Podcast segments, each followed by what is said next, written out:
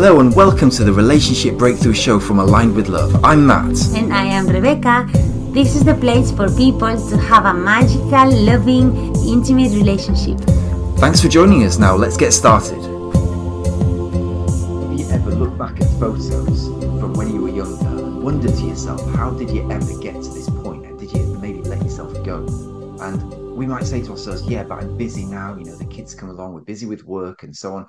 But does this letting ourselves go come at a cost or an impact on our well-being and specifically on our relationship.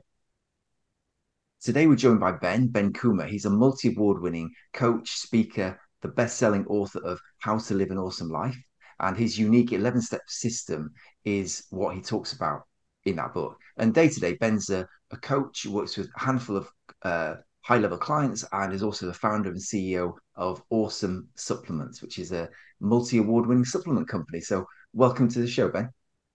Matt, pumped to be here. Thank you. Excited. Excited to be uh, getting into this this topic, which is so relevant, and this is going to resonate, I'm sure, with so many of our listeners. Um, so, first of all, we're, we're focusing today on like looking after ourselves, you know, keeping ourselves in a good place. And um, I just want to ask you, Ben, what goes wrong? What tends to happen? What would be the signs that we're maybe not giving enough attention to this area? So I think first off, it's kind of that inner knowing of I'm just not operating at the level that I know that I can operate at. On a practical day to day level, that probably looks like a lack of energy, a lack of motivation, frustration. You don't handle stress very well because you're not in a very good place. And when you try and get in this into the specifics of this conversation, it always comes back to this like big circle that feeds itself. Like you can't talk about these things in isolation. You have to kind of zoom out and go, well, we have to look at the bigger picture here. We have to look at sleep. We have to look at nutrition. We have to look at stress management. We have to look at work because it all feeds each other. You can't just say, oh, I'm tired. What should I do? It's like, well, there's many reasons you could be tired. There's also many reasons, or sorry, many types of tiredness. Like there's, you know, tiredness from being on digital things all the time. There's tiredness because you're not getting enough sleep. There's emotional tiredness because there's something happening big in your life at the moment, or people at work are really stressing you out. So getting under the skin of this stuff and taking a broad view, but then actionable view, I think is really important. Thanks for that, Ben. So you're saying that there are like lots of moving parts here, lots of things that can affect, you know, our state of well-being and our energy and our state really day to day. And then so and that could manifest in a number of different ways. So give us some flavors of like where we're maybe struggling here and we haven't been paying enough attention. How might that show itself up in our life and the things that might be happening? Sure. I think a really easy, quick one that most people will resonate with is sleep and it's like the foundation of looking after yourself. But you know, think something really simple like you get into a Netflix series and you start to stay up a little bit late and you know you're enjoying it, but then sleep is now long now six hours rather than seven and a half hours. And then you get up, you're a bit more groggy, you're a bit shorter, you start to rely on a bit more coffee. Maybe you are then not organized with your food. Um, you then shop out of an M&S Tesco Express or whatever at lunchtime. You pick something not ideal because you're tired, you're hungry, and then come the afternoon, you're still tired, and you you know hands in the biscuit jar, and then you get home, and then it comes to that kind of relationship time after work where you're maybe cooking, you're experiencing being with you know your loved one or loved ones, and then you're kind of short with them. You're not as present. You're not as alive. You're not as fun. You're not as enjoyable to be around. And then your partner's like, well, hang on a second. Like, you know, where's where's the fun version of you? Where's the energized version of you? And actually, that all just came from you not prioritizing your sleep and putting those boundaries in place. And then all of those other things, those dominoes knock down. And then you get into this cycle. And then oh, three, four months later, you look at yourself and you're like, oh my God, put on half a stone. I don't feel great. Like, where do I start? And people quite often start in the wrong place. They don't start with some of the behaviors that initiated all of these things. And that's why quite often as a coach, I start with sleep. Because it's like, if you can get a good night's sleep, your motivation changes, your desire to eat better foods changes, your energy changes, uh, so much changes. So you have to start at the the kind of big stuff always. Yeah, that's such a great point, isn't it? And you can see how, like, if let's say I haven't had a great night's sleep because of something, you know, some stress, or I've just been busy, or had a late night out with my friends, it's so easy that we, you know, as we're trying to get through the day, we reach for a sort of quick fix, don't we? Which could be like a coffee, or as you say, the biscuits, and it kind of works, maybe short term, gives us a bit of a boost. But then, as you say, by the end of the day, or at some point, it's leading to some other kind of breakdown, and then it just perpetuates this cycle, doesn't it? Is that is that mm. fair to say, Ben? Yeah, definitely. And within all of that, we all need a plan.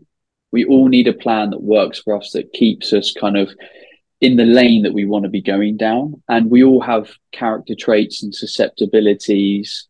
And we need to know that so we can create the right kind of plan around it. A good example is exercise. Some people are very motivated to put on their trainers after work and go for a 30 minute jog, come home, shower, cook dinner.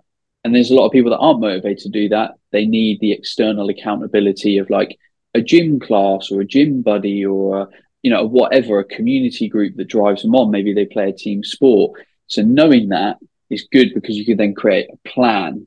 It's not a negative thing. It's not a negative that I am motivated to go to the gym on my own and someone else isn't. It just is now what are we going to do about it? And that's the most important thing knowing self so you can create the right plan to keep yourself in your best self. Makes sense ben. I, I love that. Yeah having a plan that works for you and may look quite different from the next person's plan but ultimately if it works for you then that's doing doing the job isn't it? And um, i wanted to ask about because obviously we're having a conversation man to man. Do you think there are any particular challenges that we men have around this area or the things that can get us get us blocked or prevent things from working the way we need them to? Definitely. I think a good handful of these stem from like cultural and societal factors as well, like what generations did before us, what our dad did, our granddad did, and how work feeds into it.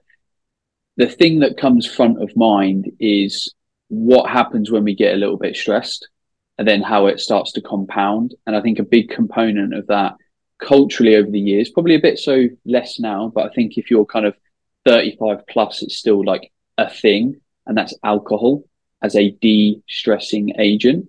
But alcohol is incredibly disruptive to sleep and overall well being over a certain amount. Like, don't get me wrong, if you're just having like a small to medium glass of wine with your dinner, it's probably not disrupting much. It's probably not a crutch. It's probably a very ple- pleasurable and enjoyable part of your life that's healthy. But as soon as you come home from work and you're like, right, I'm stressed, uh, I need a drink, and then one drink turns to two drinks, and then it's like, you know, this is my thing to de stress. You're now impacting your relationship because you will change in behavior. Um, you will then change your sleep patterns, and then everything else kind of tumbles down after it. So I definitely see alcohol as a big stress crutch in men, and it's wholly a negative thing if it starts to move beyond pleasure and enjoyment at a, a kind of low level. So that's kind of the first thing. I don't know if there's anything that you want to maybe want to mention from you know personal experience or you know coaching you know a lot of a lot of men. Yeah. Of course. So thanks for the, the question. I just wanted to before I, I say um, I completely agree on alcohol and you know we you know it, it's so embedded in our culture you know and you know that's just the the way things are but then the question is whether to what extent we buy into that and go along with that because you know, maybe alcohol really works for us, or maybe it's a disaster. But either way, we've got a choice around this, don't we? And you know, sometimes by standing back and thinking, and uh, I had a podcast guest recently talking about sleep, and he talked about alcohol actually and how it impacts on sleep, and he was saying that mm. there's actually nothing really worse you can do for your sleep than drink, you know, in the evening. Um, so yeah, I completely agree that if that foundation then is wobbly, it's going to then lead to other things like maybe eating the wrong foods or you know reactions that we may not be you know particularly happy with. Um yeah I, I think also um you know lots of men in this sort of middle stage of life you know we tend to be quite busy you know that there are lots of demands on us aren't there? You know for, for many of us as men at this sort of stage of our life in this what uh one of my previous guests called the messy middle you know of our life where you know we're probably at a stage in our career and we've probably got a family and financial responsibilities and you know it can just get quite you know demanding so i just think part of this is about making this a priority and part of that is like understanding the impact of it, which is great that we're having this conversation to help us reflect on the impacts of when we get this stuff wrong. Um, mm. So, yeah, great to great to hear that. Um, also, um, we're going to come on in a moment. I know we've got three insights that we're going to talk about, three areas we're going to share. Before we do that, though, I'd love to hear Ben a bit about your own story and how you got to be so passionate and into this whole area. So, the age of 18, I was obese, had loads of health challenges, IBS, ADHD, eczema, asthma. And uh, I kind of looked at myself as a young man. And two things were happening in my life at the moment. A, I was young and chasing girls and what I get, wanted to get laid and couldn't get laid. And secondly, I was trying to progress in my career and I wasn't being successful. And at the time, I was trying to be a stage actor and I was doing auditions for stage parts and drama school and stuff. And um, I just looked at myself in the mirror one day and I was like, perhaps it's me. I'm five and a half stone over a healthy weight. I'm not in a good place. I'm not energized. I need an inhaler to breathe properly. So, long story short, I went on a health journey. It was challenging. I didn't get a lot of success. Hit kind of a bit of a roadblock and a decision and a fork in the road, and kind of had the reflection of I need better information. I need better tools to get me to the place I want to be. So I joined a different gym, happened to fall in the hands of a great trainer. He put me on like a bit of a plan. It was a good plan. Um, I was motivated, so I executed on the plan, and I lost uh, about five five and a half stone in six months. So the you know, and that that's really fast fat loss. That's really good, and just that rapid transformation kind of woke me up to a the potential um, within ourselves when we really apply the right kind of plan, and secondly, losing weight changed everything for me. It improved my self confidence, my self worth. I started to really see what I was capable of. That success that I'd started to have with my body in the gym, getting stronger, it then like fed my career success. Um, and then lo and behold, I started to get laid because I was physically more attractive. I was also more confident in myself. So I was going out and, you know, having these conversations as a young man with, you know, women and stuff. Um, and then I got to sort of the age of 20 and I was like, do you know what? I think I could enjoy helping other people with this. Um, and that was 17 years ago. So I've been a co- coach for 17 years and kind of an entrepreneur the same amount of time because I'm, I'm kind of unemployable. So I've always sort of had my own business, been a coach, etc. Yeah. Fantastic. That's a great story. Thanks for sharing that, Ben. And I'm sure, I'm sure that resonates with so many listeners. You know, where um, you know what I can really hear is your, you know, your your lived experience of you know getting from this difficult place and then finding yourself in a much better place, and just how your life feels different. You know, when you get to that point. Um, including your relationships, which at that time you were in a certain relationship place, you were more kind of out and about doing your thing, and then obviously for many of our listeners, they're in more sort of longer term relationships. But would you say that that sort of positive self image, self confidence, how do you think that transforms our relationships when we've got that? Firstly, I think it's sexy. When you meet someone that's got a high level of self confidence and self worth, they they have this aura about them, this energy, and it then also doesn't become as much about physical attractiveness and kind of you know we'll say body composition because they they have something more that you're drawn to. They seem like a complete person. And when you look at a relationship if we are not the best version of ourselves if we do not know ourselves we become almost harder to love because the bits that we're loving are not in alignment with true self and this is where marriages you know, and I'm no expert here, but from what I've seen, this is where relationships, marriages can break down because someone goes on a journey of like self actualization. They start to become the more truer version of themselves, and the other person doesn't come on that journey with them. And it's like, you've changed. And it's like, but they engaged in a relationship when they weren't the true version. And then they start to become the true version. It's like, whoa, I didn't, I didn't sign up for this. Like you, you're not the guy, girl that, you know, I kind of once knew. So I think, uh, you know, I don't want to talk about like body composition and, and kind of attractiveness from that kind of perspective. But when you become confident, you feel like you're the best version of themselves, then people see that it's sexy, it's attractive. You you know you walk into a room and that person that owns themselves is sexy. They're a magnet. They have confidence. They have um, they they usually got the power in you know in the relationship circles because they're the people that naturally become more leadership type figures because they know themselves which which brings people towards them um, and i think that's the mission we all need to go on we need to lead our own lives we need to be in control and it starts by looking inwards sounds great but i completely yeah see where you're you're at there and i love your passion for this and this brings us neatly on to our three insights because you know, we could just share these insights, but what I love about what you just said so far, it's like really helping our listeners really understand why this is important. So, with that having landed, let's get on to our three insights, our three areas of focus that we want to share today. Yeah, Ben, please.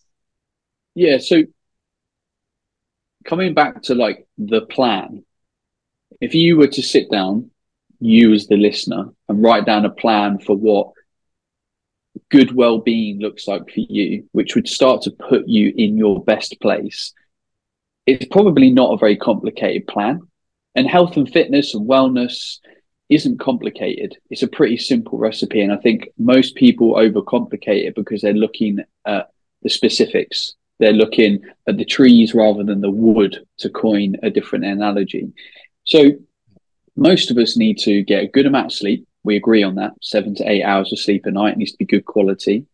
Um, we need to eat good whole foods as much as possible. That's not me as a nutritionist saying don't eat bad foods. It's like don't eat crappy processed foods that often. Like try and focus most of your diet on whole foods.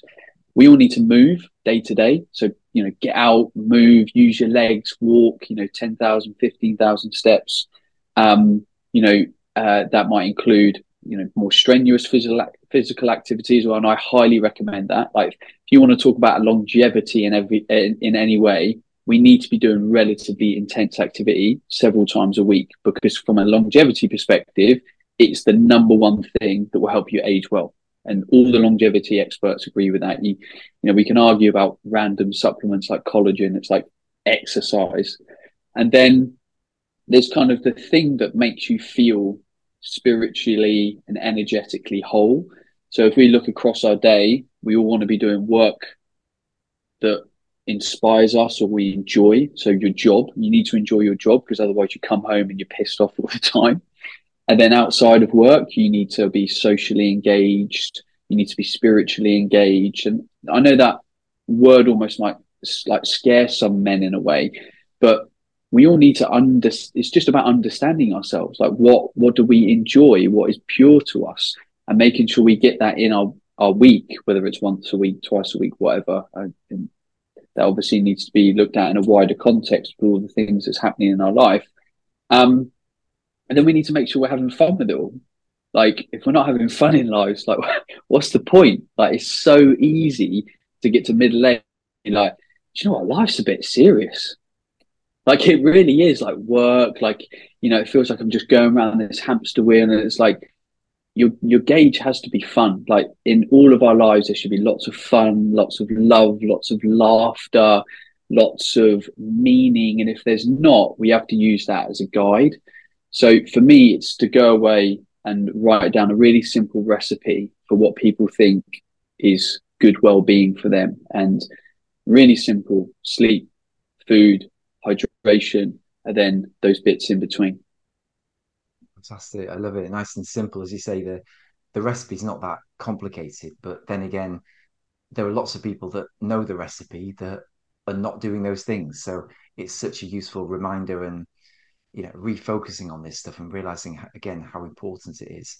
Um, but people have to take ownership of that, right? Because it's it's very easy for the listener at this point to be going, oh, but this, but that. It's easy for you. Is it? It's like let's cut all of the excuses what would it look like if you cut all of the excuses and changed all of the stories going around in our in your head? Because as soon as you start to say, "Oh, but work," "Oh, but this," the that shouldn't be the the framing. The framing should be, "But how? how can I do this? It might be hard. I'm not I'm not standing here saying some of this stuff is easy, but we have to have an opportunistic mindset and say, how do I do this?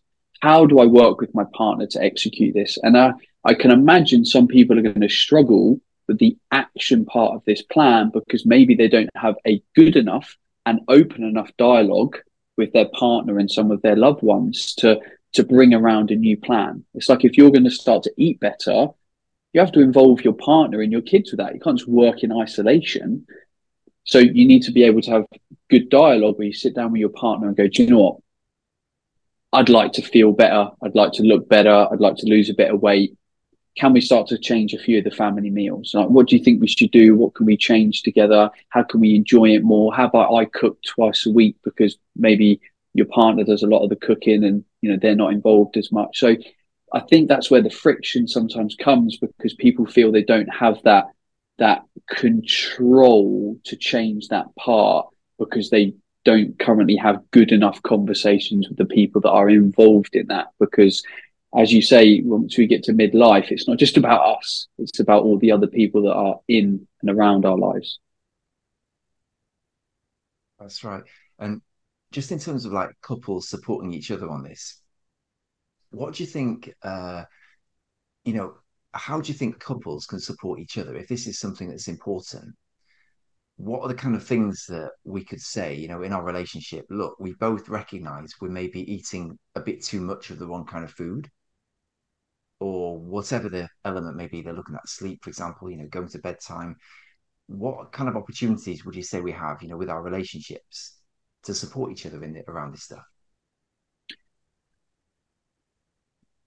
Firstly, I'd probably try and understand what how each other wants to eat to provide for different areas of their lifestyle.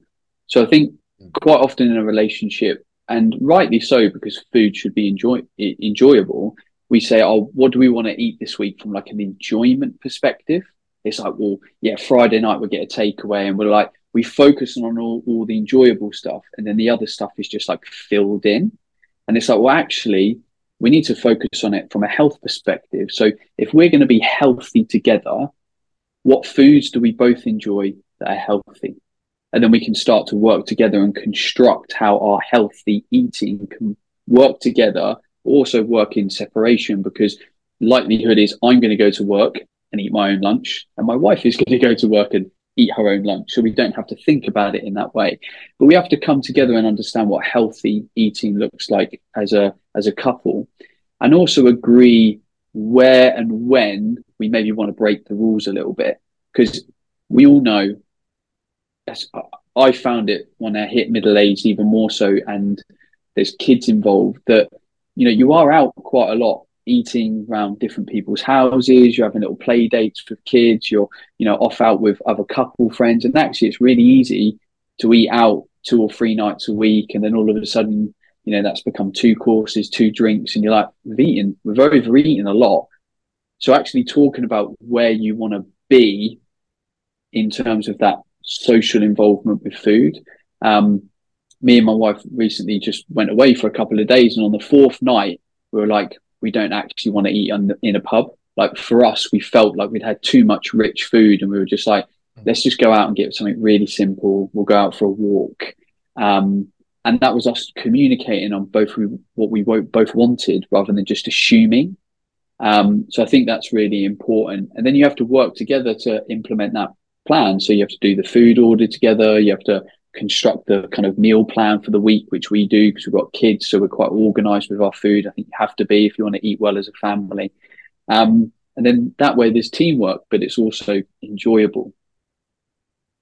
Fantastic, makes a lot of sense, and you know we can get ourselves into a good place and strengthen the relationship in the process, right? So what's what's not to like about that? Mm. And then amazing. Well, thanks a lot for sharing, Ben. It's been really interesting conversation this morning. Um, what um, what's the best way for people to keep in touch with you to find out more about what you do? So, firstly, if they want to have a look at the book, the book looks at strategies around how you can be your best self. So, the first half of the book kind of breaks down like your past and your behavior and gets you to look at mapping your future. And then the 11 steps in the book is how to eat better, how to move better, how to think better, how to hydrate better, and kind of like looks at like a life plan. Um, that's on Amazon. It's called How to Live an Awesome Life. It's also on Audible. Um, otherwise, you can find me on social media as Ben Coomber. And if anyone ever wants to look at supplements, then come and have a look at our supplement company, Awesome Supplements. Give us just a few words on that, on the supplements, Ben, and how how they can be a useful part of the mix in terms of a, a great uh, well-being. For me, baseline health is is really important. We know that a lot of people are deficient in some key nutrients like vitamin D, magnesium, zinc. If you're on a specific diet, like you're vegan, vegetarian, then there's other common deficiencies like some of the B vitamins um, and iron. So taking like a really high quality multivitamin, and I know that's a point of contention in the world of nutrition, I think is is quite powerful. Um, and then if you've got things like joint pain, issues with uh, inflammation, and things like curcumin can be really benefit, beneficial. And we know that omega three is something that a lot of people don't eat enough of because not enough people eat omega um, oily fish. So I think baseline health is, is a good part of a well-being plan, and depending on your diet, would depend on whether you would supplement uh, with something like a good multivitamin and omega three, for example. Yeah, fantastic. Well, thanks for thanks for sharing that, and um, yeah, thanks again for your time. And we'll include the link to the book as well and your website so people can check out your supplements, your book, and your social media as well, uh, Ben. So, uh, so yeah, just another big thanks from me. Um, give us a final uh, call to action or final things for our listeners to consider for today. Work out a plan, your own plan. Take ownership of your plan. Don't take like your own shit. To be honest, like think about really owning what it is that you want, and then go and communicate it clearly with your loved ones. And I can imagine you know, you wanting to be healthy can be something that your partner wants, your family wants, your kids want. And ultimately, what we're doing now is we're saying, where do we want to be in five, 10, 15, 20 years' time? If you want to age well, if you want to feel great, you know, if you want your relationship to be strong, healthy, it comes from you being, and that's going to take a good wellness plan. So, go away and have confidence with creating your own wellness plan. I think every relationship would thrive as a result of it. Okay, that's all for today. Thanks again for joining us, and please remember to subscribe and to leave us a review. Who could you share this episode with that needs to hear this message? Share this episode and remember that the quality of your relationship determines the quality of your life. See you on the next episode.